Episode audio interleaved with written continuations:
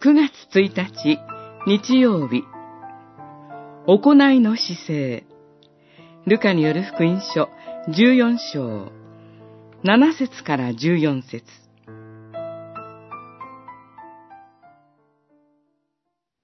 誰でも高ぶる者は低くされ、減り下る者は高められる。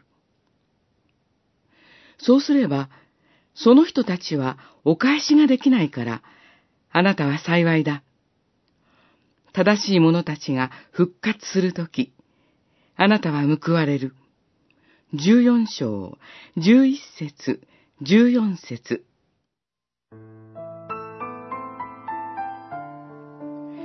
主イエスはここで、謙遜の美徳を持っていないと恥をかく、という世当たり術を解かれているのではありません。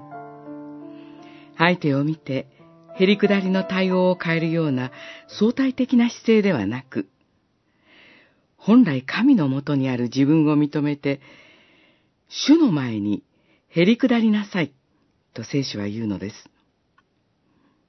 そうすれば、天の国の主である神が、私たちのあるべき場所を決めてくださいます。ヤコブの手紙、四章、十節三章。つまり、自分で自身を査定するのではなく、神に委ねる姿勢を教えられたのです。その姿勢は、良いことの実践においても同じです。人から報いや誉れを受けることは悪いことではありません。けれども、人からのお返しを想定して行うのではありません。